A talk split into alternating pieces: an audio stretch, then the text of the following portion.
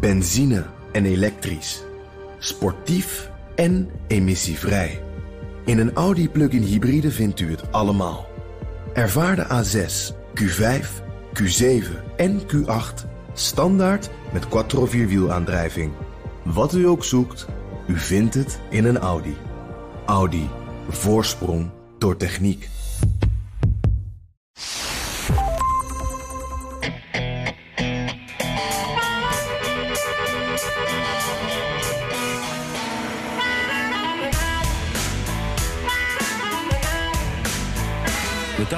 Dat we over die roemruchte bestorming van het Capitool op 6 januari vorig jaar wel zo langzamerhand alles wisten.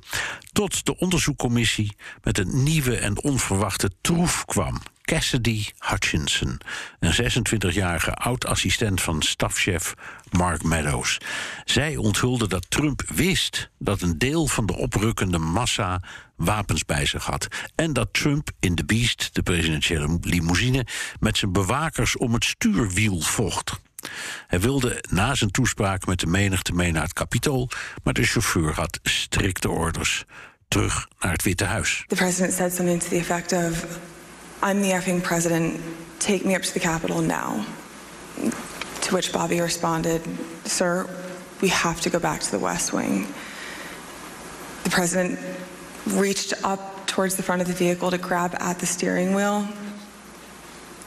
Mr. Engel grabbed his arm, said, Sir, you need to take your hand off the steering wheel. Natuurlijk gaan we het hebben over Trumps voortdurende razernij na zijn verkiezingsverlies en in de opmaat naar en tijdens 6 januari. En we gaan in op de lawine van reacties op het besluit van het Hoge Rechtshof om het federale recht op abortus te beëindigen. Dit is aflevering 134 van de Amerika-podcast. Ik ben Bernard Hammelburg vanuit Studio 2 bij BNR... met vierkante ogen van het kijken naar de hoorzittingen... en een beker verse koffie voor me. Ja, mijn naam is eh, Jan Posma, ook vierkante ogen, ook van het Hoge Rechtshof trouwens, van al die dingen. En uh, ik zit op mijn eh, vaste stekkie aan de eettafel in Washington, uh, ook met een verse beker koffie. En Bernard, als wij het straks een keer oneens zijn, dan gooi ik mijn koffie gewoon tegen de muur aan. Juist. Net als de president. Net als de Ja. president, alleen die deed dat dan met zijn lunch. eh, Ja, de ketchup droop de van de muur, ketchup droop van de muren, ja. ja. ja eh, Jan, we hebben eh, behoorlijk zware kost eh, te bespreken in deze aflevering van Amerika Podcast. Ja. Zullen we zo een beetje luchtig beginnen? Jij was naar de nieuwe speelfilm Elvis, geproduceerd en geregisseerd door Baz Luhrmann. Vertel. Ja, ja inderdaad. Even een beetje lucht, eh, deze podcast. Ik vond het een fantastische film. Lange film ook. 2 uur en 39 eh, minuten. En het eh, hele verhaal van Elvis eh, wordt verteld, maar dan wel echt met zo'n eh, Bas Luhrmann sausje eroverheen. Dus het is echt bijna alsof je door een stripboek bladert met allemaal mooie plaatjes achter elkaar, heel snel door elkaar gemengd met muziek en special effects en alles. En nou, het, was echt een wervelstorm van een film. Ehm, en dus ik zou hem zeker aanraden, dat ten eerste. En ja, het, verhaal dat is eigenlijk gebaseerd, of, of nou ja, vanuit het oogpunt ook van eh, zijn manager, eh, Colonel Tom Parker. Eh, en dat is voor ons Nederlanders natuurlijk interessant, want die man was van Nederlandse afkomst. Was alleen geen colonel en heette ook geen Parker. Hij heette Dries van Kuik. Hij kwam uit Breda oor- oorspronkelijk en was een behoorlijk eh, dubieuze nou, carpetbagger, zeggen ze dan in Amerika, toch? Echt een, zakkenvuller, een beetje een, nou ja, niet, niet te vertrouwen, een boef. Ehm, en eh, ja, in die film eh, wordt hij gespeeld door Tom Hanks. Eh, en ja, dat, om dan ook maar eventjes eh, de, negatieve dingetjes te noemen... dat viel me meteen op. En ik denk elke Nederlander die deze film gaat kijken... wat een raar accent die Tom Hanks had. Die heeft echt de verkeerde spraakcoach eh, gehad. Eh, het, het klinkt echt helemaal niet Nederlands. Dat, dat, valt natuurlijk alleen ons op, ons Nederlanders. Maar het, klonk heel Duits of ja, heel raar. En, en ik las later een, een interview daarin werd gezegd... van ja, ze wilden het exotisch laten klinken. Dus Nederlands, dat Nederlandse accent, Bernard, dat is niet exotisch genoeg. Nee, we kunnen er van alles van vinden van het Nederlands accent, maar exotisch is het niet. Nee, Nee, precies, precies. Nee, Nee. Maar Nou. ik heb echt genoten hoor, want het, eh, eh, het, het is geen documentaire. Hè? Laten we dat. Het is echt eh, entertainment en, en, en een flitsend verhaal. En het draait ook, zou je kunnen zeggen, misschien wel wat meer om die plaatjes dan om, om nou het waar gebeurde verhaal te vertellen. Maar het, er kwam op een hele mooie manier komt de, de, de inspiratiebronnen van Elvis komen voorbij. Hoe hij opgroeide in Eh, in de armoe, in zo'n eh, shotgun shack in een zwarte buurt. eh, waar hij dan voor het eerst bij, bij, een kerk na- naar binnen gluurde. En daar hoorde hij dan de gospel en hoe hij de blues hoorde. En daar dan uiteindelijk iets voor zichzelf van fabriceerde. En ik, ik, daar zit dan ook gelijk een, een, eventjes zo'n. zo'n ehm, puntje van kritiek. Ik vond het heel mooi hoe eh, die zwarte artiesten eh, hoe die in beeld kwamen. Want dat was heel. eh, nou, het is goed om, om, om dat goed te- te laten zien. Dat Elvis niet alles zelf verzon, maar dat dat ergens vandaan kwam. En dat hoor je wel eens in een zinnetje. Maar nu zag je en voelde je dat ook meer. En die, die, die blues en, en, en, en die gospel, die, die knalde echt van het scherm en uit speakers. Dus dat was echt.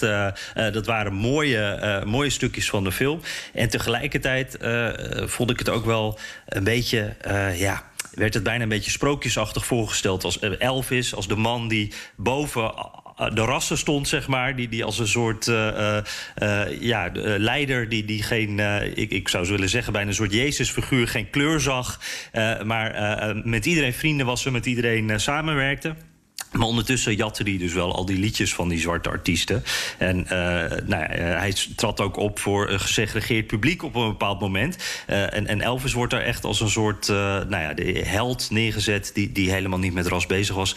En nou ja, ik ben geen Elvis-expert, maar dat geloof ik niet helemaal. Want in die tijd, een jongen uit het zuiden van Amerika... eh, nou, ik denk dat dat toch wel eh, iets te mooi werd voorgesteld. is maar dat even Maar- terzijde. Maar overigens was de segregatie, dus de rassenscheiding... in, die, in de tijd dat hij opgroeide in, die, eh, in Tennessee...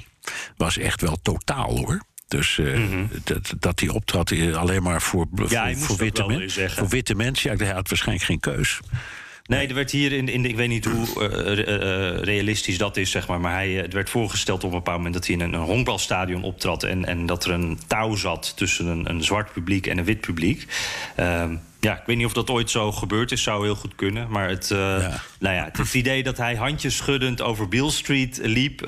als enige blanke daar tussen alle artiesten... ja, kwam mij een beetje Ah, net on. iets te mooi over. Ja, maar goed. Oké. Hey, Hey, Ja. jij, bent, eh, eh, jij hebt ook wel wat met Elvis. Ja. Want jij was in Graceland en, en echt bij de opening. Ja, zeker. In 1982 werd eh, Graceland, zijn huis dus in Memphis, Ja. eh, werd geopend voor het publiek. Dus dat werd, ja, het werd gewoon een museum, in feite. Eh, en ik ben naar de opening gegaan en heb de toen nog piepjonge David meegenomen. Eh, eh, want ik dacht, dat mag zo'n jongetje niet missen. En, eh, Nee. ja, eh, en, en de- hij heeft het er nog wel eens over. Want zoveel indruk heeft het gemaakt. Dat is ook wel echt gaaf, hè, op Ja. zo'n moment. Miljoenen Ja. mensen gaan daar naartoe en dan ben je bij de opening. Wij waren, bij, wij waren echt bij het allereerste groepje van misschien 30, 40, 50 mensen. Ehm, en dat was een enorme belevenis. Maar waarom was het nou zo'n belevenis? In de eerste plaats, je ging dan het hele huis door. Het was toen, ik weet niet hoe het nu is, maar toen nog min of meer in originele staat. Ehm, eh, wij vonden het allebei ontzettend kitscherig met eh, ja, foute kleuren en, eh, en, en, en, en een formica en weet ik wat allemaal. De Jungle Room. Jungle Room, ja, de Jungle Room zeker. Ehm, die hele co- eh, collectie Cadillacs die daar buiten stond, dat was wel weer geweldig hoor. En dan ook een ruimte met al zijn gitaren. Daar hebben we echt met grote belangstelling naar staan kijken. Maar het meest indruk op mij heeft gemaakt de gids. Dat was een, eh, vrouw, een jonge vrouw, die ons dus rondleidde. Ehm, en die helemaal in de tegenwoordige tijd sprak. Dus je, je kwam, ik zal maar zeggen, in de keuken. En daar, stond, eh, daar kwam op een plek waar jij nou zit. Een keukentafel. Ehm, en dan zei ze: Hier eet eh, Elvis eh, 's s'morgens zijn eitje. en dan gingen we naar zijn, zijn, zijn sportzaaltje. Nou, wat zeg ik? Sportzaal. En dan zegt ze: En hier traint Elvis elke dag twee uur. En dus alles was alsof hij er gewoon bij was en nog meeliep. Ja. En, da, en dat publiek, dat waren behalve dan een groepje journalisten. Uh, echt fans, de allereerste fans die daar naar binnen mochten. En die waren helemaal overstuur dat ze dat mochten meemaken. Ja. En dan aan de overkant van de weg, van de, dus door de voordeur naar buiten liep en de rechte weg overstapte, kwam je in een soort winkelcentrum. En daar waren uitsluitend winkels die Elvis memorabilia verkochten. Ja, uh, ja, Jij bent al later nog wel eens geweest. Ik geloof dat het allemaal een beetje in verval is geraakt. Ja, het is een beetje een, uh, de Elvis Presley Boulevard. Is, is ja. een beetje de Boulevard of Broken Dreams op dit moment. Dat ziet er echt niet uit. Nee, maar, jammer. Maar uh, toen, toen wel hoor. Ja. En, ja. en, en ik ben er later nog een keer geweest. Dit was dus 82. in 87 ben ik er geweest. met Hetty, mijn vrouw. Uh, want toen, uh, dat was tien jaar na zijn sterfdag, dus was een herdenking. Mm. En uh, toen hebben we daar op, op originele stoelen gezeten bij zijn originele zwembad. Ik weet niet, helemaal niet of het er nu is, maar wij zijn er gewoon maar gaan zitten. En niemand die ons een, een in de weg legde. En toen kwam er een ongelofelijke menigte die, die uren hadden staan wachten. En zwijgend langs. Uh, de, de, de, tuin en de graven. Uh, en wij dachten, we zijn hier bij een soort stille omgang. En het was zo raar, Jan. Daar liep dus een hele groep mensen met houten kruisen op hun rug. Die ze mee, hmm. mee zulden. Dus een soort Via Dolorosa in Memphis.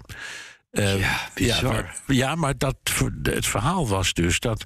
Ja, hier, dit was een bezoek aan een heilige plaats. En hier ja. lag een heilige man. Uh, ja, hij ligt er ook begraven. Hij ligt er begraven en zijn ouders. En ik meen een jong gestorven broertje of zusje. Dat weet ik nou even niet meer uit mijn hoofd. Maar er zijn dus een paar graven. En dat ziet er overigens al heel smaakvol uit hoor. Daar is niks op tegen. Maar die hele groep mensen die daar doodstilzwijgend urenlang liep. Ik, ik was helemaal. Uh, nou ja, zoiets maak je niet uh, elke dag mee. Nee. Nee. Nee, want ik ben zelf ook uh, eens in Graceland geweest. Dat is wel dat is een jaar of tien geleden. En uh, ik moet zeggen, ik had daarvoor niks met Elvis eigenlijk. Ik vond het een beetje kitsch allemaal. Inmiddels zijn er delen die ik wel veel meer waardeer.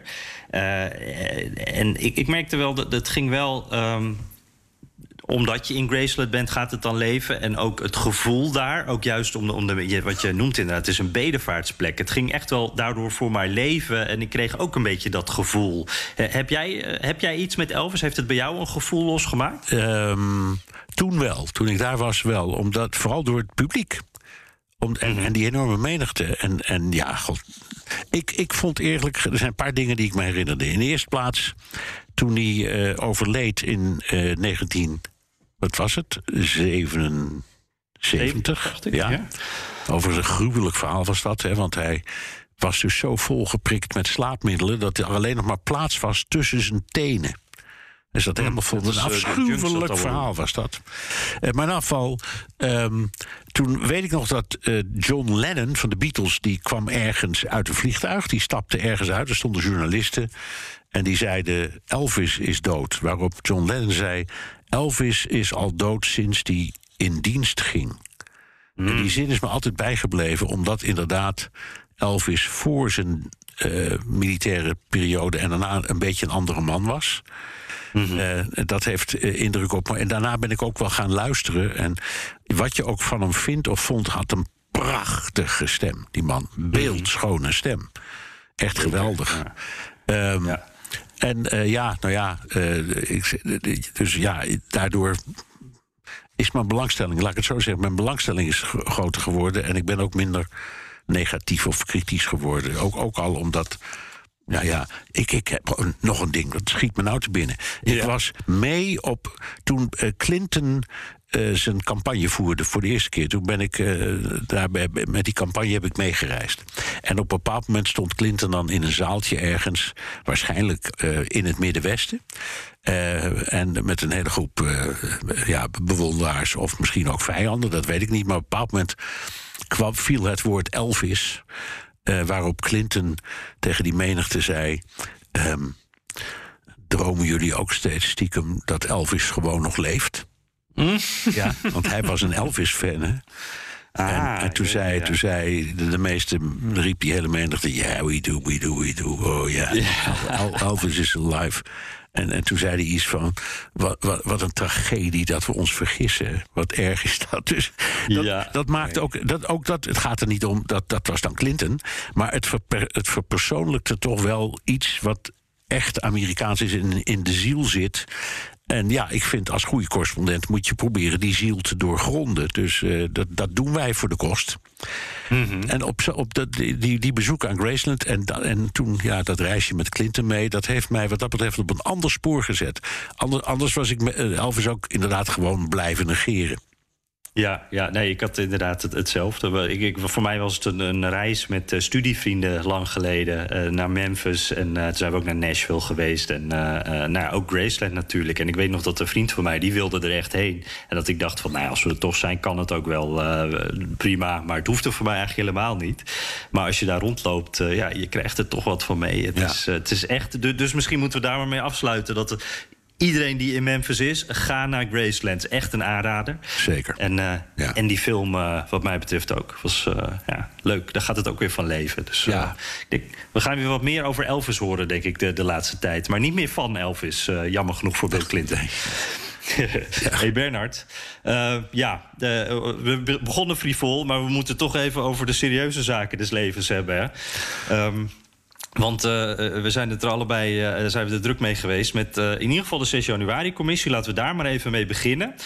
Ehm, ja, eh, Cassidy Hutchinson, 26-jarige vrouw die eh, vlak naast het Oval Office werkte en, en het drama van de verloren verkiezingen van heel dichtbij eh, meemaakte. Eigenlijk dichterbij dan dat kan je zo'n beetje niet komen. Zoals de assistent van eh stafchef Mark Meadows. Dus eigenlijk die Mark Meadows, dat is, een dat is de gatekeeper van de president. Ja, letterlijk Trump ook. Hè? Die zit letterlijk Ja. naast de deur van de ovale kamer. Die overloopt. Precies. Ja. Die, als jij met eh, eh, eh, Trump wil- wilde praten, moest je langs Mark Meadows. Nou, die, die gatekeeper die had ook weer een assistent. Ook een gatekeeper eigenlijk. En dat was zij. Dus echt heel dicht bij de macht. En zij heeft alles of zelf gezien of gehoord van de hoofdrolspelers. Ehm, eh, de, de, de pogingen om eh, eh, Trump duidelijk te maken dat hij echt had verloren. Eh, eh, nou, we hadden het al even over eh, de dingen die tegen de muur werden gegooid. Toen eh, minister Barr eh, tegen AP, het persbureau, zei dat eh, Joe Biden had gewonnen. En dat er, geen, eh, ja, dat er echt geen aanwijzing voor fraude waren, was. eh, werd Trump zo woest dat hij zijn eh, eh, lunch tegen de muur gooide. Eh, dat was eh, in het eetkamertje naast, naast de Oval Office, waar ook eh, die grote tv hing, waar eh, Trump vaak eh, zat te kijken. En eh, Hutchinson, ja, die, die, die, die vertelde: ik hielp maar mee met het opruimen van eh, de dikke klodders ketchup. Dus eh, ja, zo dicht zat zij erbij. Ja, ja ik, ik wist ook niet wat ik hoorde en zag. En ook de, vond ik zo beheerste, rustige manier waarop deze toch heel jonge vrouw onder die enorme druk dat verhaal vertelde. Ik, ik had echt, nou ja, enorme waardering voor.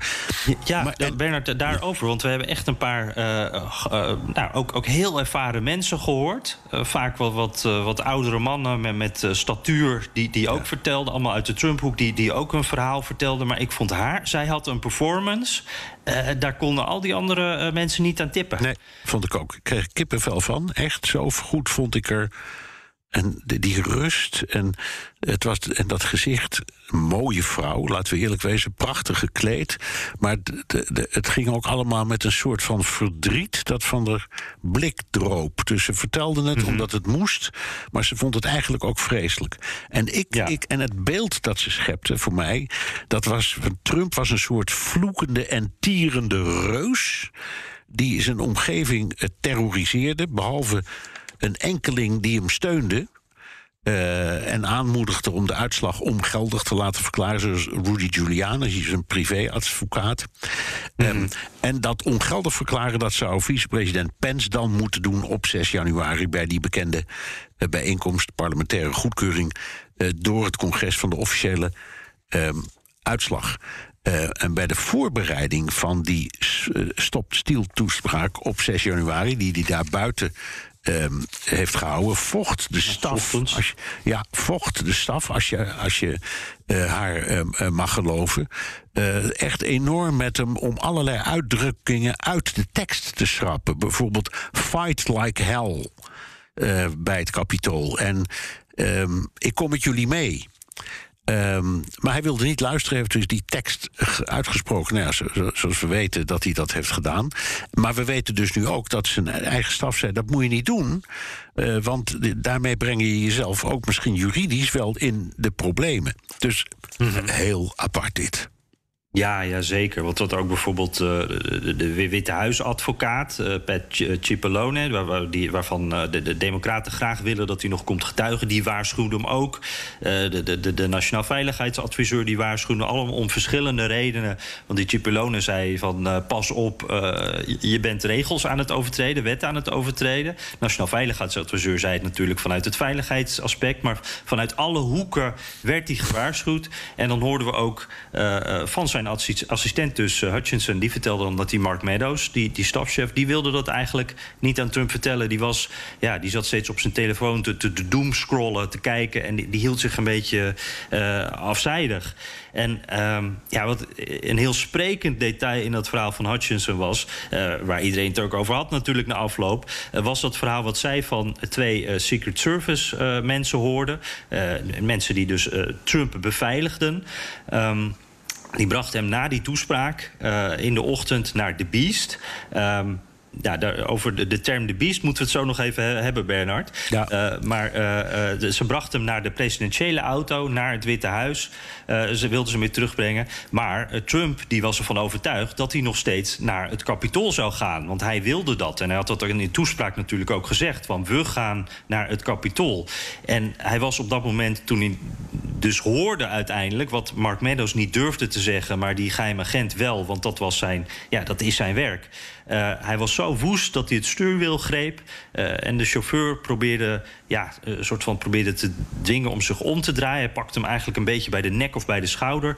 En ja. naar het kapitool dus te rijden. Ja, bij de. Bij de, de uh, inderdaad, in, de, bij de, in, in, in zijn nek, de, de, nou, die, die botten die daar naast je nek lopen, hoe heet dat? Uh, ja, sleutel, sleutelbenen. Ja, precies. Hij ja, gebruikte zijn ene hand, vertelde ze, om het stuur te pakken... en zijn andere hand om, om het sleutelbeen van die chauffeur te grijpen. Dus het is, ging daar behoorlijk wild aan toe in die auto. Ja, ja. En, en ik, ik, uh, een paar dingen daarbij. Uh, het eerste waar, waar, ik aan moest denken... Uh, is wat Trump toen dacht. En, en ik dacht van Trump, dat is natuurlijk een echte showman. Dat is een man die houdt van tv, houdt van films. En ik dacht van dit was, dit was echt het geregisseerde einde van deze Hollywood-film voor Trump. Uh, hij wilde echt in die auto, of misschien wel lopend, naar dat kapitool. Hij wilde daar op de, de, de, de, de trappen van het kapitool. Ik weet niet hoe hij het voor zich zag, maar hij wilde daar staan en als held eigenlijk uh, uh, uitgeroepen worden tot president. Dat was volgens mij zijn, zijn ja. beeld. En, en een soort sprookje. maar ja, dat werd daar dus ja, beëindigd eigenlijk. Ja, nou, nou nog even over de Beast. Dat is dus de bijnaam. Ja voor het, de presidentiële limousine. Ja. Uh, en die is zo genoemd omdat dat ding, ja, dat is een soort rijdende, midi, ja, rijdende tank. Ze hebben, er zitten afweergeschut en, en, en enorme panzerplaten en gepanzerd glas. En het is een heel apart voertuig. Dus de Beast. Ja, ja, dat is ook grappig. Als je ernaast staat, dan, uh, dan dat ding is ook uh, twee keer zo groot als een gewone limousine. Dat, eigenlijk is het gewoon een soort kleine vrachtwagen, maar ja. dat tezijde. Uh, ja, daar, daar, was wat gedoe over. Want de getuige die had het over de Beast. ik hoor ook andere mensen uit het Witte Huis die daar verstand van hebben, het ook steeds over de Beast hebben. En meteen na afloop waren er allerlei boze tweetjes van Trump-supporters, Trump-politici. Uh, die zeiden van ja, hallo, dat kan helemaal niet. Dit is de beast. Uh, en dan zag je dus inderdaad die limousine. Uh, kijk waar Trump zit, kijk waar die chauffeur zit. Da daar kan je nooit, dan moet hij wel hele lange armen hebben. En er zit bovendien ook nog een raampje tussen. Um, dit kan helemaal niet, ze heeft gelogen. Maar uh, we hadden ook duidelijk in die hoorzitting al de beelden gezien dat Trump wegreed. En dat was de presidentiële SUV. En die gebruiken ze vaker volgens mij voor korte ritjes uh, binnen Washington met name. Als Trump naar het uh, Trump Hotel ging, dan ging dat ook in die, die auto. En daar zat hij nu in. Dus dat is gewoon zo'n ja, Chevy Suburban. ook grote auto's, maar eigenlijk gewoon een, een soort zwarte burgerauto. wel beveiligd en zo, maar gewoon een SUV. Dus dat is toch een heel andere situatie waar je veel dichter dichter op, het, op de chauffeur zit. En waar dat best wel zo gegaan kan zijn. En ehm, ja, ik, ik, mijn theorie erbij is. want ik, ik denk niet dat mensen uit het Witte Huis daar een fout in zouden maken. Ik denk dat ze gewoon eigenlijk een beetje intern. Ehm, elke auto waar de president in zit, dat ze dat nu de Beast noemen. Zoals Air Force One ook het vliegtuig is waar de president in zit. Welk vliegtuig dat ook is. Ja, snap ik. Nou, Oké. Hey, en er was nog, nog wat gedoe, want uh, de, die uh, Secret Service agenten die, uh, zouden het dan weer tegenspreken. Wat deze Hutchinson heeft gezegd, moeten we toch even bij langs. Want ja, dat, dat, daarvan zou dan, wordt nu gezegd, met name vanuit Trump-hoek, van hé, hey, ze liegt, zie je wel, het klopt niet. maar dat is, begint een raar verhaal te worden. Want die twee Secret Service agenten die hebben dat dus, heeft Hutchinson verteld, samen aan haar verteld. Waarbij het niet werd tegengesproken door een van de twee. Dus nou ja, dan is het hun woord tegen dat van haar. Uh, en uh, ja, Hutchinson heeft het onder Ede verteld. En nu zegt NBC, een verslaggever van NBC, zegt dus van... nou ja, zij willen wel getuigen, deze Secret Service agenten... dat het niet zo gebeurd is. maar een van die twee heeft al getuigd voor de commissie. dus dit begint wel een beetje een gek verhaal te worden. De commissie zelf zegt van, nou ja, het verhaal van die, die agent en, en die van Hutchinson voor ons komt het, is er eigenlijk helemaal geen probleem. Het verhaal van Hutchinson geloven we gewoon. Uh, maar daar is wat gedoe over. En dat is iets waar we de komende tijd nog veel over gaan horen. Uh, ze, hebben dus, ze, ze, ze, hebben dus die ene agent, uh, daar hebben ze een opname van gemaakt. En, en dit gaat er dan om dat hij ook live, zal ik maar zeggen, in het openbaar zou moeten bevestigen wat hij al heeft gezegd. Ja, en, en waarbij het dan een beetje onduidelijk is volgens mij... dat weten we volgens mij eigenlijk niet... of die agent dit hier al eerder op in is gegaan. Uh, of, of, de commissie dit toen al wist. Ja. En nou, het wordt echt schimmig, Bernard... want nu wordt dan ook weer gezegd dat die twee... Uh, door andere journalisten, en dat staat dan ook al in eerdere stukken... Uh, dat deze twee mannen behoorlijk Trump-loyalist zijn. En we weten dat Trump achter de schermen ook nog steeds aan de touwtjes trekt... en druk uitoefent. uiteindelijk denk ik, de enige oplossing is... of deze mannen moeten opnieuw getuigen. Uh, of uh, de commissie moet gewoon duidelijkheid geven. Maar ja. dit is in ieder geval het verhaal wat je op Fox News en, en op dat soort uh, plekken hoort. Ja, daar is natuurlijk ook het, de, het proberen om het stuur te grijpen. op zichzelf niet zo. Het is, het is spannend en het is leuk en het past in de film. Maar, ja, maar het is een inkleuring, hè? Het is een inkleuring van een veel groter verhaal. Ja, precies. Het is ook op dat punt inderdaad eigenlijk allemaal maar afleiding bij waar het eigenlijk echt om gaat. Ja, namelijk heeft Trump, ja, wat zeg ja. heeft Trump nu uh, een staatsgreep gepleegd of willen plegen? Dat is toch, toch de vraag. Ja, ja. En als je dan al die dingen bij elkaar optelt, dan denk je, ja, we krijgen toch wel een ander beeld dan we hadden. Tot voor ja. kort, dat is voor mij ook het nieuws. Um, mm -hmm. Want uh, Trump blijkt dus al van tevoren uh, te, te, hebben geweten dat er groepen naar het kapitool zouden komen met wapens. Nou, dat vond ik echt een enorme onthulling. We weten dat het is gebeurd. Maar dat Trump van tevoren wist dat die mensen met wapens zouden komen, dat is nogal wat. Um, en samen met al die volgelingen, bewapend en onbewapend, wilde hij Mike Pence, de vicepresident, dwingen om Bidens overwinning ongeldig te verklaren. Dat was de opzet en daar wilde hij zelf mee naar het kapitool met die groep, bewapend en al. Ja, ja, precies. En het, uh, ik hoorde gisteren een mooie beeldspraak. Iemand die zei: uh, Trump probeerde, was eigenlijk een inbreker die via elke mogelijke manier de deur, het huis in probeerde te komen. Via de deur, via het raam, via de schoorsteen. Elke optie probeerde hij. En nou ja, de onrust, de rellen op 6 januari waren er één van. en, en die wapens, inderdaad, dat was het grote nieuws. Um, dat kwam naar voren toen verteld werd over die, die toespraak in de ochtend die Trump ging houden. Hij is natuurlijk de president, dat moet beveiligd uh, worden. Uh, en uh, de, de, de inlichtingendiensten, de, de, veiligheidsdiensten, de politie hadden vanochtend, die ochtend al gezien dat er ook ja, gewapende supporters waren. ik had zelf wel honkbalknuppels, andere materiaal, materialen gezien, maar geen vuurwapens. Nou, zij wel. Ze zagen mensen ook met AR-15's, van die militaire stijl semi-automatische wapens. Dus die zeiden van wacht even, wij hebben metaaldetectors voor het, het, gebied waar Trump gaat spreken, want anders wordt het te gevaarlijk. En toen die beveiligers dus zeiden van hé, hey, het is de, de, we, we, we, kunnen niet iedereen binnenlaten en we kunnen je ook niet naar dat kapitool laten lopen. Nou ja, toen werd dit gezegd. I was in the vicinity of a conversation where I overheard the president say something to the effect of, you know, I, I don't effing care that they have weapons. They're not here to hurt me. Take the effing mags away. Let my people in. They can march the Capitol from here. Let the people in. Take the effing mags away. Ja, mags zijn dan uh, die metaaldetectoren. Uh, effing mags. Nou, dat kan je raden wat voor soort uh, ja, mags en zijn. En, en I'm the effing president. ja, ja, effing was het een woord dat hij veel bezigde. Hè? Een soort Richard Nixon als het om taalgebruik ja. gaat. Maar, ja, maar dit is het, het punt. Hè. hij zegt, ik, ik, ben de, de fucking president. Maar, die mensen met wapens zijn hier echt niet om mij wat te doen. daar zit ook echt heel veel in, in dat zinnetje. dus haal die metaaldetectoren weg. Laat die mensen hier ook op dat plein of op dat uh, veld voor mij staan, zodat die lekker vol staat. Ik maak me geen zorgen en laat ze daarna lekker naar het kapitool lopen. Dus de president die eerder nog ook een beetje zei van... ja, uh, ik ben niet verantwoordelijk voor wat er daar gebeurd is. Uh, ik heb niet gezegd dat ze de boel daar kort en klein moesten slaan bij het kapitool. Die wist dus dat supporters van hem gewapend wa waren. En, en, en, en ja, zegt dus van, ondanks dat laten ze lekker naar dat kapitool gaan. Hij wist ook dat ze naar dat kapitool uh, gingen. Uh, dit is eigenlijk ja, met, met voorbedachte raden dan. Ja. Hè? Hij, hij wist er gewoon allemaal van. Hij wist van het gevaar. Oké, okay. wat de vraag oproept, Jan... hoe sterk staat de commissie juridisch door deze nieuwe informatie?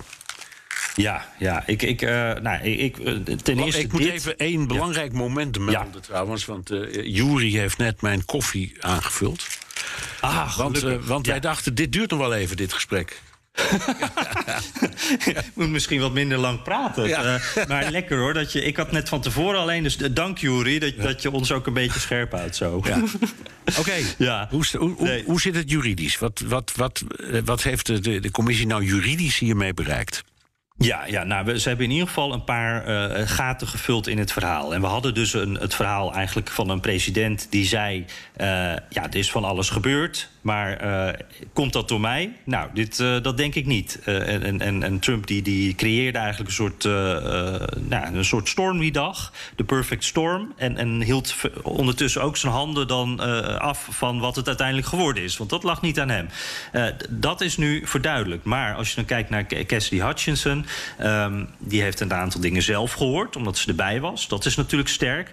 Maar bijvoorbeeld dat gevecht over uh, het stuur in uh, de presidentiële auto... die hoorden ze van andere mensen. De, dus ja, dat is dan minder sterk bewijs. Dat valt af. Dat is ook wat we net al zeiden, eigenlijk een beetje een zijverhaaltje in het grote verhaal. en als ik heel eerlijk ben, uiteindelijk... Experts zeggen nu van hé, hey, dit zijn aanknopingspunten. Uh, juridische experts, maar uiteindelijk weten we het ook niet, want het is aan de minister van Justitie of hij hier wat mee gaat doen. En daar hebben we geen enkel idee van. We weten dat uh, die John Eastman, die architect van het hele plan, dat daar de telefoon van in beslag is genomen. We weten dat er huiszoekingen zijn geweest, maar we weten niet of het nou uiteindelijk ook bij Trump uitkomt. Dus dat, dat en, en ja, deze commissie die kan alleen eigenlijk mensen onderzoeken, verhoren. Heeft daar dagvaardingen voor, dat is het machtsmiddel. En daar houdt het op. Dus ja, we wachten af wat justitie doet. Ja. Toch? Dus uiteindelijk moet de minister van Justitie aanleiding zien om een strafzaak te openen tegen Donald Trump. Het kan best zijn dat hij ja. dat, dat al doet hoor, en dat we er niks van weten. Maar toch. Hey, mag ik jou, Bernard, nog één uh, ja. vraag stellen? Waar ik, uh, ik heb er eigenlijk nog twee, maar laat ik met deze beginnen. Uh, ik kreeg heel vaak de vraag van... was dit nou een John Dean-moment? Mensen die het vergeleken met Nixon en John Dean, die klokkenluider... die uiteindelijk de boel aan het rollen bracht voor, voor Nixon. Hè. Cancer on the presidency zijn zijn woorden. wat voor gevoel heb jij bij... bij nou, ik, ik herinner me die verklaringen van John Dean. Het verhaal van John Dean nog precies. Um, en in de eerste plaats ging dat, was die commissie veel breder. Uh, beide partijen, um, Dus er zat niet, zal ik maar zeggen, een grote eh, politieke strijd achter, zoals je nu ziet, tussen pro- en contra-Trump. Er waren natuurlijk wel eh, mensen die eh, Nixon steunden, maar in de hoorzittingen. Ehm, was dat zeker niet het geval. Niet op die manier. Dat was echt wat je noemt bipartisan. Ehm, en ook, ja, de, ehm, het, de- in de wijze waarop John Dean het deed. Ja, die kun je misschien wel een beetje met haar vergelijken. Heel rustig, bijna monotoon. En eh, meedogenloos. Dus die gaf precies aan hoe dat systeem werkte met die afluistering en de bandjes die Nixon liet meelopen en de momenten waarop hij had gelogen en dat hij dat zelf ook had gecontroleerd en geconstateerd. Ehm, en die redeneerde zelf echt als een jurist met een juridisch opgebouwd verhaal. En dat was dodelijk. Toen die man was uitgesproken, wist iedereen: dit is eindoefening voor Richard Nixon.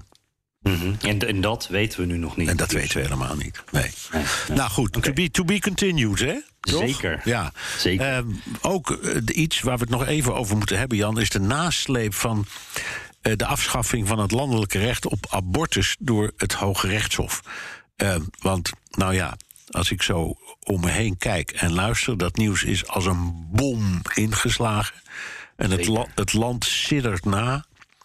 Ehm, en waar het nou op neerkomt, is dat de staten zelf mogen bepalen of ze abortus toestaan of niet.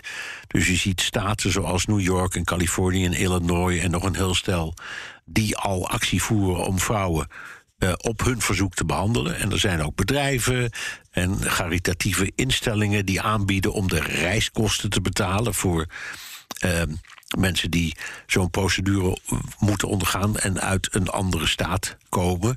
Eh, waar het inmiddels is verboden. Maar het roept ook weer vragen op. Want als bijvoorbeeld in Alabama abortus een misdrijf is of wordt, volgens, volgens de nieuwe wetgeving die de staat Alabama aanneemt.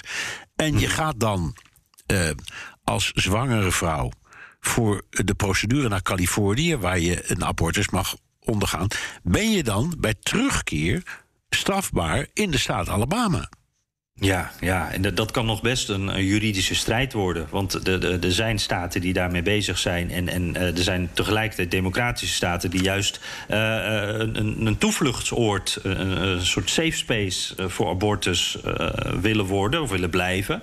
En ja, ik, ik ben het, ik, ik had, het is misschien wat gekke associatie, maar ik moest denken aan de geschiedenisboekjes, de, de Fugitive Slave Act. Dan hebben we het over 1850. Ja. Eh, en dat ging dan over slaven. Dat als een slaaf naar een vrije staat gevlucht was, dat hij dan toch weer, eh, ja, als hij gevonden werd, naar de eigenaar moest wo- worden teruggebracht.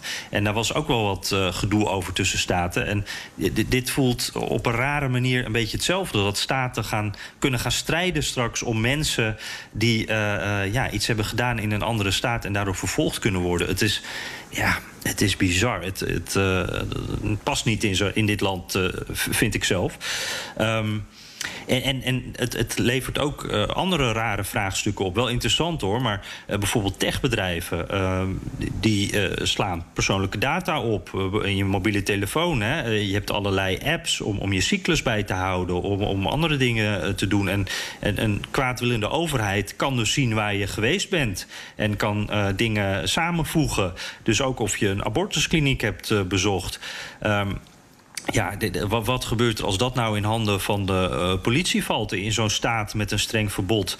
Eh, dus er wordt nu al, ja, ik, ik, het is de handmade stil, maar het is echt eh, Planned Parenthood, een, abortusorganisatie, pro-abortus, die zeggen van, ja, zet dan je smartphone maar zoveel mogelijk uit, of laat hem thuis als je zo'n nare reis moet maken. Het, het ja, dystopisch. Ja, ja het is afschuwelijk hè, dat je inderdaad letterlijk Big Brother is watching you. Eh, of Big Brother is watching Little Sister, zou je bijna Ja. zeggen in dit geval. ja. Hey, even een interessant verhaal over Nancy Pelosi hoorde ik ehm, van haar dochter. Een hele gelovige katholiek. ehm, en eh, haar dochter Alexandra, die sprak ik bij de Friday Move vorige week. Want daar was haar man, eh, Michiel Vos, die was daar Ja. eh, gast en zij was meegekomen.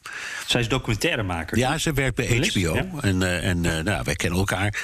Dus ehm, we zaten te praten en ze vertelde dat ze zegt: We zijn hier met de hele familie en we gaan door naar. We gaan een reis maken door uh, naar Italië om de family roots op te zoeken. Maar we hebben ook een belangrijke missie, want uh, mijn moeder en, en vader, maar mijn ouders, die. Uh, die kunnen dus die kunnen geen heilige communie meer krijgen. Want de aartsbisschop van San Francisco, waar ze wonen, die weigert dat van, omdat Nancy een voorvechter is van uh, abortus. En dat, en dat, is, dat is een aardsconservatieve man. Klaarblijkelijk moet je nagaan in zo'n linkse stad als San Francisco. ja, hippie stad San Francisco. Ja, maar de, zij was daar helemaal kapot van, joh. Dan moet je je voorstellen ja. dat je echt diep gelovig bent... en je hele leven braaf naar de kerk gaat... en, en, en echt leeft naar de, de, de, de nou ja, zoveel mogelijk naar de letter van de regels. Um, en dus is ze met haar man naar Rome gegaan... in een poging om de paus te zien. En dat is gelukt. Hmm. Dus ze heeft de paus gezien. Dus, er stond een mooi verhaal op EP met foto en al. Uh, en die heeft haar communie gegeven en een, preek gehouden. Die vond ik wel interessant. Uh, waarin die uh, zei: er mag geen twijfel over bestaan wat de katholieke kerk vindt van het menselijk leven. Dus met andere woorden, wij zijn echt tegen abortus. Maar je moet zondaars niet vastpinnen in allerlei vruchteloze debatten. En dat was een extreem liberaal moment, vond ik. Uh, van, uh, van deze paus. Dus die mensen zijn dolgelukkig. Ik had nog even app-contact omdat uh, ik vond het niet netjes om dit verhaal te vertellen... zonder dat Alexandra weet dat ik ja. het, dat verhaal vertel. Maar die vond het prima. Dus ja. ze deelt het graag met de luisteraars van de Amerika-podcast, wou ik maar zeggen. Ja, mooi zeg. Nou, dank ja. daarvoor. En uh, wat een mooi verhaal. En, en uh, ik, ik, ik heb niet zoveel verstand van de katholieke kerk... dat ik dit zelf zo weet. Maar weet, weet jij, is dat, want de paus is de baas. Maar betekent dat dat die aartsbisschop dat dan ook moet volgen? Ja, die, nou ja, die is overruled kun je gewoon zeggen. Ja, precies. Ja. Door het soort van van... Uh... Ja, daar komt ja. de, de, hoogste instantie natuurlijk ja. in, in, de katholieke kerk is de paus. Dus als die, als die zegt, nou voor mij is het goed... en het zelf uh, toedient, wat hij heeft gedaan... nou ja, dan is die aartsbisschap zogezegd schaak, schaakmat. Ja, Gods ja. plaatsvervanger op aarde. Doe, doe mij ook, ook denken, heel kort hoor. Ik, ik sprak een tijdje geleden een uh, christelijke abortusarts in, in Arkansas was dat Willie Parker, een hele interessante man. Hij heeft ook een interessant boek geschreven. En dat is, die komt uit een heel conservatief christelijk milieu. En uh, die, die had dus in eerste instantie als arts... wilde hij ook geen abortussen uitvoeren. Want hij dacht, ja, ja, hij zat gewoon met zichzelf in de knoop van... mag dat wel?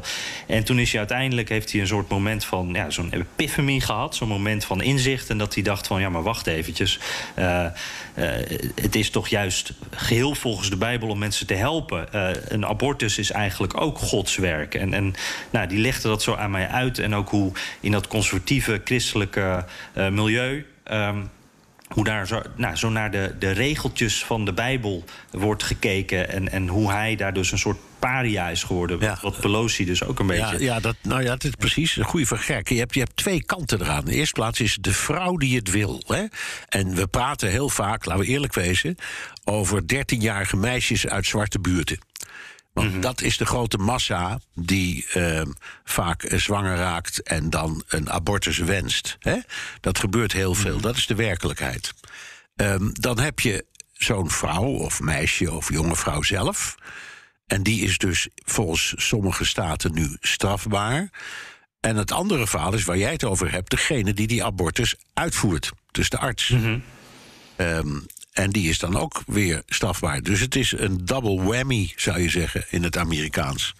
Ja, dus en hij legde dat ja. heel goed uit, hoe, hoe dit niet altijd het christelijke standpunt is geweest. Maar dat dat onder Reagan en, en de moral uh, ja. majority, dat, dat er toen echt iets veranderd is. En dat het heel politiek is geworden. Ja. Maar dat nu wordt gedaan alsof het al sinds bijbelse tijden uh, uh, niet mag. Maar, maar dat is niet zo. Nou, nee, maar wat de Rooms-Katholieke Kerk is er altijd wel heel duidelijk over geweest, hoor, laat ik het zo zeggen. Dus uh, wat dat betreft, nou ja, mooi verhaal van jou. En ik was echt... echt nou, ook mooi verhaal van jou. Ja, ja mooi verhaal van, uh, van hey. Alexander Pelosi. Hey, ja, ben, ben, uh, ja, ja. we moeten eigenlijk naar die luisteraarsvraag. Maar ik heb nog twee hele kort... Als ik die nog heel snel er even tussen mag tuurlijk. fietsen. Um, ik, wat ik nog wel uh, interessant vond... wat kan Biden nog doen? Um, tegen deze uitspraak van het Hoge Rechtshof. Want Biden die heeft gezegd van... Nou, ik kan geen executive action doen. Het moet via het congres. Daar moeten we het regelen. We moeten er eigenlijk eigenlijk, we moeten er eindelijk een officiële wet van maken. Uh, en um, nou hield Biden net voordat wij elkaar uh, begonnen te spreken, uh, hield hij een. ja, een soort toespraakje. en bij de NAVO. En toen zei hij van: Ik ben bereid om de filibuster regels aan te passen voor bepaalde uitzonderingen. En nou ja, de, de abortuswetgeving is daar dan eentje van. En dat wordt mijn uh, ja, dat wordt mijn manier. Dus uh, dat was nieuws. Want de ja. filibuster, dat is die regel dat je 60 stemmen nodig hebt in de Senaat in plaats van een simpele meerderheid. Uh, daardoor zitten de Republikeinen nu steeds dwars. Maar het zou dus kunnen dat daar verandering in komt. En dat is eigenlijk gewoon heel groot nieuws zelfs. Ja, ja maar dat zou betekenen dat Amerika eindelijk krijgt wat het behoort te hebben, namelijk een abortuswet. In plaats van mm -hmm. een vonnis van het Hoge Rechtshof uit 1973. Ja, ja, precies. Dus dat, dat wilde ik even noemen. En dan is er nog een ander iets waar, waar ik ook veel uh, vragen over uh, heb gekregen. En uh, dat was ook een vraag trouwens van Randy van der Putten. Die vroeg ook nog naar de abortusreizen, waar we het net al over hadden. en dat gaat over de andere rechten. Uh, Clarence Thomas, uh, die rechter, uh, die hele conservatieve rechter, die heeft geschreven van, nou ja, op basis waarvan we deze abortuswet nu eigenlijk afkeuren, op die basis kunnen we ook kijken naar het homohuwelijk, naar anticonceptie. En ehm, ja, ik, ik heb op dit moment zelf niet het gevoel dat daar veel draagvlak is voor op dit moment. Maar ik hoor ook wel mensen die zich daar heel ongerust uh, over maken. Um, ja, ik, ik, de, de, Biden trouwens, die noemde ook uh, uh, nog... nou ja, hij zei van het gaat om abortus nu... maar nou, het gaat ook om het recht op privacy... en daar zouden die ja. andere onderwerpen dus ook voorbij ja. kunnen komen. Hoe, hoe kijk jij daar tegen? Nou, ik denk in de eerste plaats... Biden is ook streng katholiek. Dus die, ja. heeft, die heeft bij zijn pastoor ook het een en ander uit te leggen. Precies, ja. ja. Maar um, het, het, ik denk dat die vrees uh, uh, terecht is, maar dat het zo'n vaart niet zal lopen. Omdat bij mijn weten dingen als het homohuwelijk, die zijn wel wettelijk geregeld. Dat is eerst staat voor staat voor staat en toen uiteindelijk federaal. Dus ik geloof niet, ja, tenzij die wet weer overroelt door een andere wet, dat kan altijd. Maar ik denk dat, dat die zorg de, de, dat dat wel mee zal vallen. Ah. Interessant, dat onderscheid, dat, dat wist ik niet. Dat, uh, dat is zeker interessant. Ja. ja, ik heb ook het gevoel dat... Uh, uh, nou ja, voor abortus, daar was een jaar, daar is 50 jaar een keiharde lobby voor geweest. Een enorm plan om, om dat dus voor elkaar te krijgen. En voor die, deze andere onderwerpen zie ik die lobby nee. niet op die manier. Nee. Dus het, nee. Het gaat ook niet om de definitie van leven. Hè. Dat is natuurlijk wat bij die abortus. Ja, precies. Ja. En, ja. en, en, bij een homohuwelijk is dat nou eenmaal geen factor van overweging. Nou, Jan, nee, dat dan moeten we naar de ja. luisteraarsvragen gaan. Ja, ja, we zijn nu al uh, ruim drie kwartier aan het, aan het praten en we hebben er zo'n hoop. Ja.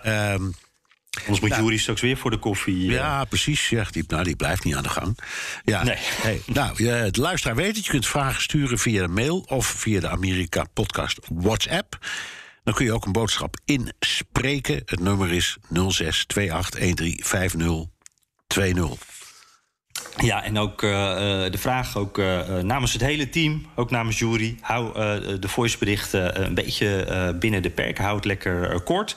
Want nou, dan kunnen we ze zo meenemen, hoeven we er niet in te knippen. Dat is prettig, want dan weet je ook dat jouw boodschap goed overkomt... en scheelt ons ook wat gedoe. En dat geldt ook voor de e-mails trouwens. Want het is wel heel leuk om te lezen, al die verhalen. blijf die e-mails ook sowieso sturen. Maar probeer ze een beetje ja, vlot en kort te houden. Want dan kunnen de meer meenemen. Tot zover de huishoudelijke mededelingen. Um, Berry Baring, uh, die al luistert uh, praktisch sinds het begin. En die zegt, uh, jaloers maken Bernard. Op dit moment ben ik samen met mijn vriendin Lisanne... drie maanden op roadtrip door Amerika. We reizen van San Francisco naar Washington D.C. en proberen ook minder bereisde delen aan te doen. En dan vallen je een paar dingen op... Um, nou, laten we in ieder geval even eentje uitpakken. Uh, hij zegt van uh, we zijn uh, afgelegen plekken: Wyoming, Nevada, Idaho en Montana. En ja, aan, naar aanleiding daarvan snap ik eigenlijk best wel dat uh, mensen daar wat meer op uh, de wapens zijn. Uh, in deze meer ru rurale gebieden, ja, dan heb je dat ook nodig. Want die hulpdiensten die, die zijn niet dichtbij. nou, hij vraagt dan, speelt dat ook mee? Nou, hebben we het ook wel eens eerder over gehad, hè? Ik denk het wel. Zeker. En uh, ja. we hebben het er ook al zo vaak over gehad dat er geen enkele president ooit is geweest die tegen het tweede amendement is, waar het, het bezit van wapens wordt beschermd. En dat heeft Mhm. ook hiermee te maken. Natuurlijk zelfverdediging. In, in afgelegen gebieden. Mensen die willen jagen. En daar kun je, dat is niet alleen maar een hobby in Amerika. Dat is in sommige van die. eh, ja, die pl- plattelandsgebieden ook gewoon een onderdeel van de voedselketen. Hoe gek het ook klinkt, is van waar. Dus daar gaat het ook niet over. Ehm, kijk, wij Nederlanders denken... je moet gewoon van dat hele Second Amendment af. Je moet het gewoon afschaffen. Maar de Amerikanen zeggen nee, dat, is- daar gaat het helemaal niet om. Het gaat erom dat je mensen niet eh, in staat stelt... om op hun achttiende een machinegeweer te kopen. en, daar, en daar gaat nu de discussie over. En die gaat wel een beetje de goede kant uit, vind ik. Ja, ja een beetje eh, twee stappen voorwaarts, eentje terug. Ja, zo'n Eh, beetje, ja.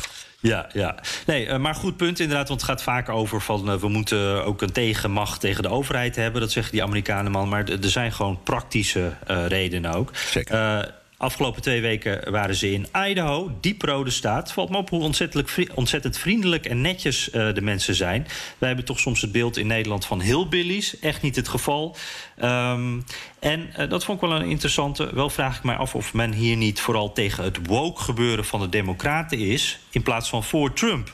Eh, misschien speelt ook de sterke aanwezigheid van de kerk hier een rol. Dat, dat is denk ik wel interessant. ja van, en, en, en ook ja. allemaal waar, denk ik. Ook Ja, allemaal ja, waar. precies. Inclusief dat geweld, die geweldige beleefdheid, want dat valt mij ook altijd op. In plattelandsgemeentes. En ook bij hillbillies. Ik weet niet of je wel eens echt in die hillbilly-gebieden bent geweest. In West Virginia. Of- en zo. Ja, Ja. Ook daar zijn de mensen hartstikke beleefd en aardig. Echt zo. Ja. Ja. Ja, klopt. Ja. En, en ik denk inderdaad, want ik, ik denk ook vaak.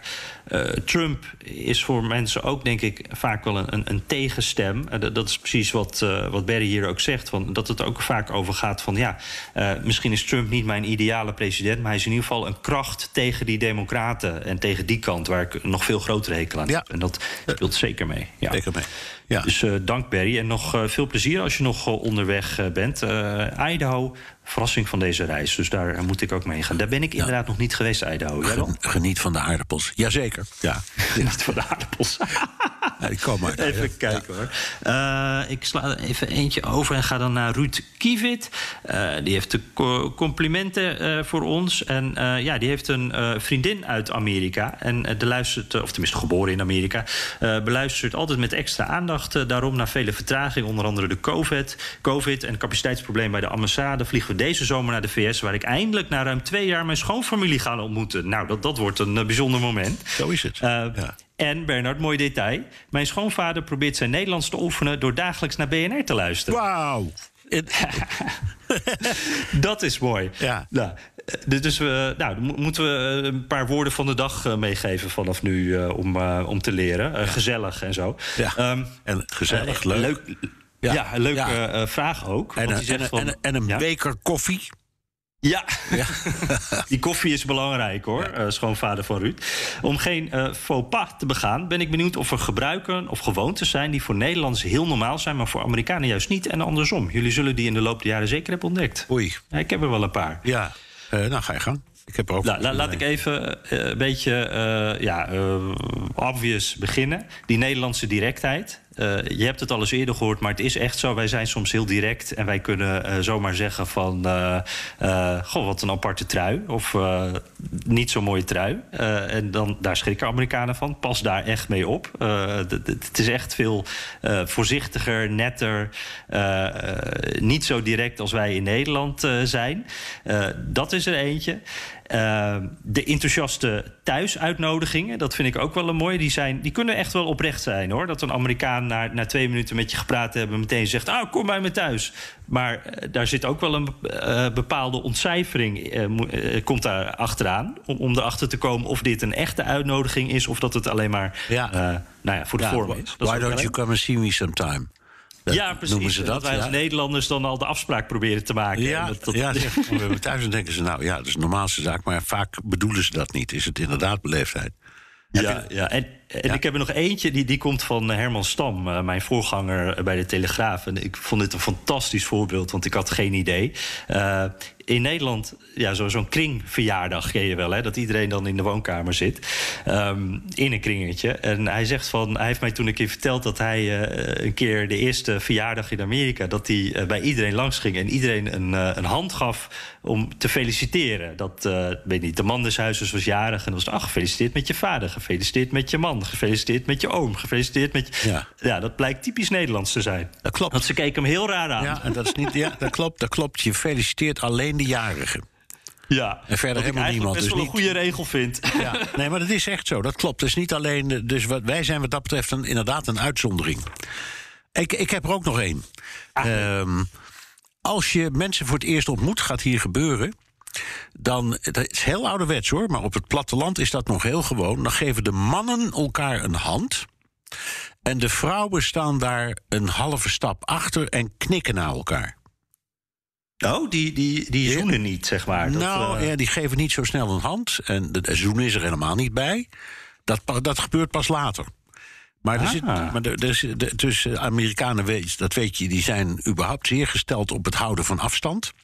Mm -hmm. um, maar ik heb daar echt aan moeten wennen. En het is mij destijds ook uitgelegd. Uh, van pas een beetje op. Dus als je nou een echtpaar ontmoet, geeft een man een hand. En kijk even rustig, wacht even rustig wat zijn vrouw doet. Of zijn partner doet. Of die dat ook wel doet. En je hebt een grote kans dat die dat niet doet. Die, Ja. die knikt en die zegt: Kom binnen, wat willen jullie drinken? Ja, oh, dat is ook echt een hele goeie. Die Ja. komt eh, goed van pas ook, denk ik. eh, Denk ik ook. eh, ja, familie. zeker als ja, je je schoonfamilie voor het eerst ontmoet. Ja. Ja, ja, ja, ja. Oh, fantastisch. Ja. Nou, een hele leuke vraag. En Ruud, laat ons ook even weten hoe het gaat. Ik ben wel nieuwsgierig nu. Dat wordt vast, vast iets moois. Maarten Pelgrim, goede naam. Een paar weken geleden zat ik in een bus toen ik op de radio een paar voor mij bekende stemmen hoorde. De chauffeur had namelijk de Amerika-podcast opstaan. Toen ik hem ernaar vroeg, zei hij: Je moet toch een beetje op de hoogte blijven. Hè? Zo. Mooi voorbeeld van waar eh, en wanneer er wordt geluisterd. Ja. lekker hè? Ja. Geweldig. Ja. Heel mooi. Ik zou zeggen aan alle buschauffeurs in Nederland: eh, zet hem lekker hard. Dan, Ja. eh, dan kunnen veel mensen het horen. Eh, de vraag daarbij gaat, is naar aanleiding van een film. The Place Beyond the Pines. Die speelt zich af in het plaatsje. Ja, jemig. Ik, nou, Ja, Schenectady heet het. oh, wauw. Je zegt het in één keer. Ja. Schenectady. Ja, omdat ik, ik, ik ken het. Ja. Ah, je bent er geweest. Nou, wat, dat ligt vlakbij. Eh, ja, je hebt- Amsterdam je- en Rotterdam. dat klopt. En dat is allebei eh, upstate New York. Ja. Ja. En, Ja, eh, en, eh, ik, heb er eens- ik heb ooit een film gemaakt over Amsterdam, New York. En de mensen die daar wonen zijn voornamelijk van Italiaanse afkomst. en noemen zichzelf Amsterdamians. Oh, dat is ook mooi. Ja. Amsterdamians. Amsterdamians, ja. Ja, het is een heel klein plekje. Hè, Heel klein, het is allemaal Beetje, klein, ja, ja. Zeker. Ja. Ja. Nou, ik heb wel eens op het Centraal Station Amsterdam gestaan. Dat, eh, dat was eh, niet heel groot. Nee. Maar goed, eh had er een film dus gezien die zich daar afspeelt. en ja, hij zag die naam en toen dacht hij van... wacht eens even, waar komt dat vandaan? Want dit is, dit is niet Nederlands, zullen we maar zeggen. En dat bleek afgeleid van een woord uit de taal van de Mohawk-Indianen. en dat betekent dan weer letterlijk Beyond the Pines. Dus de- de- daar kwam het allemaal weer bij elkaar. Ja. En toen vroeg hij zich af, van de, hij zat te kijken... en zag hij allemaal namen met inheemse oorsprong. En toen vroeg hij zich af van... eh, ja, die inheemse bevolking... die heeft eigenlijk nog best wel veel invloed gehad... op hedendaagse Amerika. eh, Amerika. Eh, zijn er meer manieren en meer voorbeelden te noemen? Nou, wat dacht je van Manhattan? ja, Ja, ja. Echt een, India is een Indiaanse naam. Verbastering, toch? Ja. Nee, het is gewoon een Indiaans woord. Het was toch Man- Manhattan, Tan of zoiets? Oh, dat zou kunnen, ja. Maar het komt, het komt uit, in hetzelfde. elk geval, en het krioelt in Amerika van de, de Indiaanse namen. Wat ook eh, de zaak wel een beetje tragisch maakt in mijn ogen. Want eh, in Manhattan zie je ze weinig hoor, Indianen. Dus Ja, het heet wel zo, maar ja. er is geen Indiaan meer te vinden. Of Native American moet ik tegenwoordig zeggen. Ja. Je begrijpt wat ik bedoel. Ik bedoel het. eh, Ja. en, en zo is het heel veel. Eh, dat geldt inderdaad nou ja, bijna in het hele land. Het krioelt van, eh, van de naam. Ik woonde in, eh, in, in, in, eh, ten noorden van New York in een plaatsje. Het heette Larchmont. En dat viel onder een andere gemeente. Eh, en die heette Mamaroneck. Nou, Hmm. dat is ook doodgewoon. Doodgewoon Indiaans. eh. En wat dacht je waar de Clintons wonen? Daar vlakbij Chappaqua. Ja. Allemaal Indiaanse namen. Geen Indiaan te vinden. Nee, niet meer. Nee, inderdaad. Ik, uh, ik, ik, kwam hier in de buurt in Washington een keer uh, bij de Potomac, wat volgens mij ook een Indiaanse absoluut, naam is. Of, absoluut. Ja, ja. Daar, daar zaten ook, uh, hier zaten ook Native Americans. maar boze stickers die op lantaarnpalen hingen van dit is Indianenland. En ja, heb daar eens een keer respect voor. Dat vond ik wel bijzonder, want ja. dat, dat is echt niet iets waar je bij stilstaat. En een aanrader, om even ook de, de Amerika-bezoekers te helpen. Je hebt het National Museum of the American Indian aan de Mall.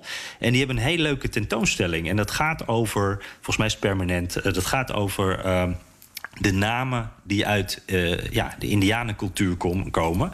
De Jeep Cherokee.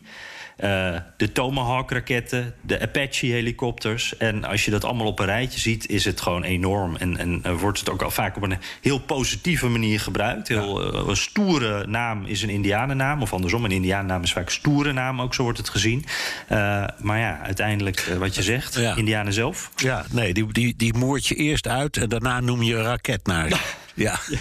het is wel waar. Het is ja, wel waar. Is wel ja. waar. Ja. Oh, ja, nee, klopt. Dus, uh, maar leuke vraag, Maarten. Um, zullen we nog even een audiovraagje doen? Jazeker. Daar komt er een van Ronald de Groot. Mijn vraag uh, is iets wat ik opmerkte uh, in, het, in de verklaring van de Hoge Rechtshof. En zeker uh, het gedeelte van Samuel Alito, Justice Samuel Alito, dat is de rechter. Die geeft eigenlijk aan dat het helemaal geen historisch fundamenteel recht is, abortus. En dat, um, dat sterker dus nog, het zelfs altijd strafbaar is geweest tot 1973. Um, los van wat wij daarvan vinden, hè, want wat hij ook daarin zegt is dat het weer moet teruggelegd worden bij de kiezer. Uh, en dienstvertegenwoordigers natuurlijk. Is dat niet eigenlijk gewoon de democratische weg? Moet er eigenlijk niet gewoon hè, dus in plaats van dat het via een rechter gaat, want dat soort discussies heb je hier in Nederland vaak ook, moet het niet weer terug gaan inderdaad waar het hoort, waar de wetten gemaakt worden. En daar is eindelijk eens een degelijke wet gemaakt uh, worden. Uh, en hebben zij niet eigenlijk gewoon gelijk in, dit, in, in heel dit verhaal? Uh, los van wat wij ervan vinden en los ervan hè, dat het uh, moreel misschien anders had gemoeten. Um, maar is dat niet eigenlijk de weg? En waarom lukt dat dan telkens niet? Waarom lukt het ze niet om het ja, toch door een parlement heen te krijgen? Ja. Ja, we hadden het al over eerder in de podcast. Uh, mm-hmm. Het is een goed punt. Uh, je, kunt, je kunt zoiets beter doen door wetgeving dan door een uitspraak of een vonnis van een rechtbank of het Hoge Rechtshof. Daar valt geen spel tussen te krijgen. Daar had Alito natuurlijk ook gelijk in. Alleen, dat vind ik wel de. de, de ik, ik, ik heb grote twijfel aan, uh, over de motivering van de conservatieve rechters in dat Hoge Rechtshof. Mm-hmm. Uh, Want jij, dat is ook natuurlijk uh, waarom mensen er zo boos over zijn. Ze hebben de, de omdat, schijn omdat, in ieder tegen dat nee, het politiek Al, is. Alito had ook kunnen zeggen...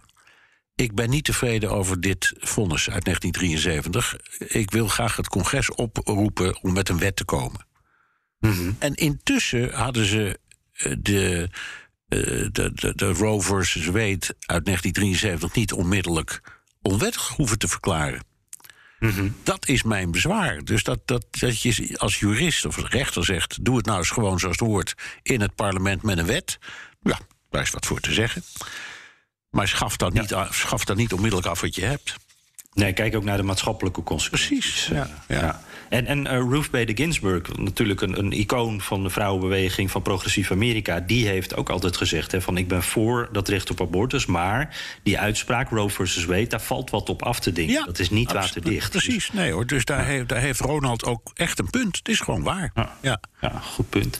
Hey, uh, ik word, uh, dit is geen grapje, door de redactie gebeld. Uh, dus ik denk dat we bijna moeten afronden. Ik weet, mijn koffie is ook op trouwens. Oh ja, nou ja we hebben nog ontzettend veel leuke vragen en audiovragen. Ja. Zullen we dan wel afspreken dat we die volgende week inhalen? Want ja. het is ja, niet eerlijk tegenover al die ontzettend aardige trouwe luisteraars die ze allemaal hebben ingestuurd. Laat ik dan zeggen, in ieder geval tegen Ellen van Schoonhoven. Want jij was de eerstvolgende die aan de beurt was. Uh, jij bent volgende week aan de beurt. En uh, het rijtje dat daarna komt ook. En ja, ik ben nu wat aan het doorscrollen. Wel dank allemaal hoor, want het is zo ongelooflijk veel. Wat een pak post, ja. Ja, we hadden zelf ook zoveel te vertellen deze keer. Hè? Dus nou, we komen erop terug. Jan, heb je nog recensies? Uh, nou, niet direct een recensie, maar wel een heugelijke mededeling. Want ik was hier wel trots op. Ik zat te kijken, Bernard, op Spotify. Hè, daar kan je ons ook horen. En daar kan je uh, sterrenreacties achterlaten. Dus alleen een aantal sterren kan je aan ons geven.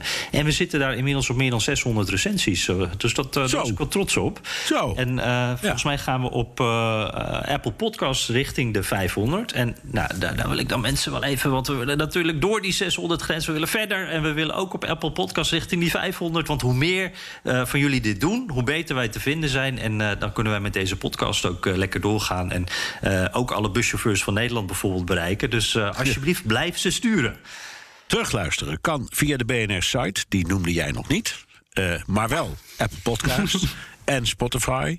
Heb je vragen, opmerkingen, kritiek of complimenten... dan kan dat ook met een tweet naar Jan Postma USA of BNR De Wereld of heel ouderwets met een mailtje naar dewereld.bnr.nl. En je kunt je vraag ook inspreken of intikken op de Amerika Podcast WhatsApp 06 28135020. En welk platform je ook kiest, zet behalve je naam ook je adres in de tekst. Ja, want dan kan je uh, uh, mogelijk die uh, fantastische Amerika-podcast Mok... kan je toegestuurd krijgen. volgende week gaan we volgens mij gaan we er weer eentje uit de Hoge Hoed halen. Dus stuur je vragen vooral in. En laat ons ook zoals altijd even weten hoe je naar ons luistert... en waar vinden we altijd leuk.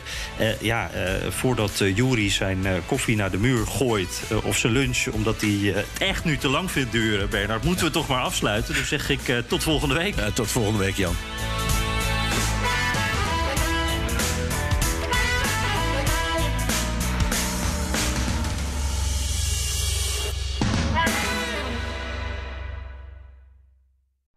Benzine en elektrisch. Sportief en emissievrij. In een Audi plug-in hybride vindt u het allemaal. Ervaar de A6, Q5, Q7 en Q8 standaard met quattro vierwielaandrijving. Wat u ook zoekt, u vindt het in een Audi. Audi. Voorsprong door techniek.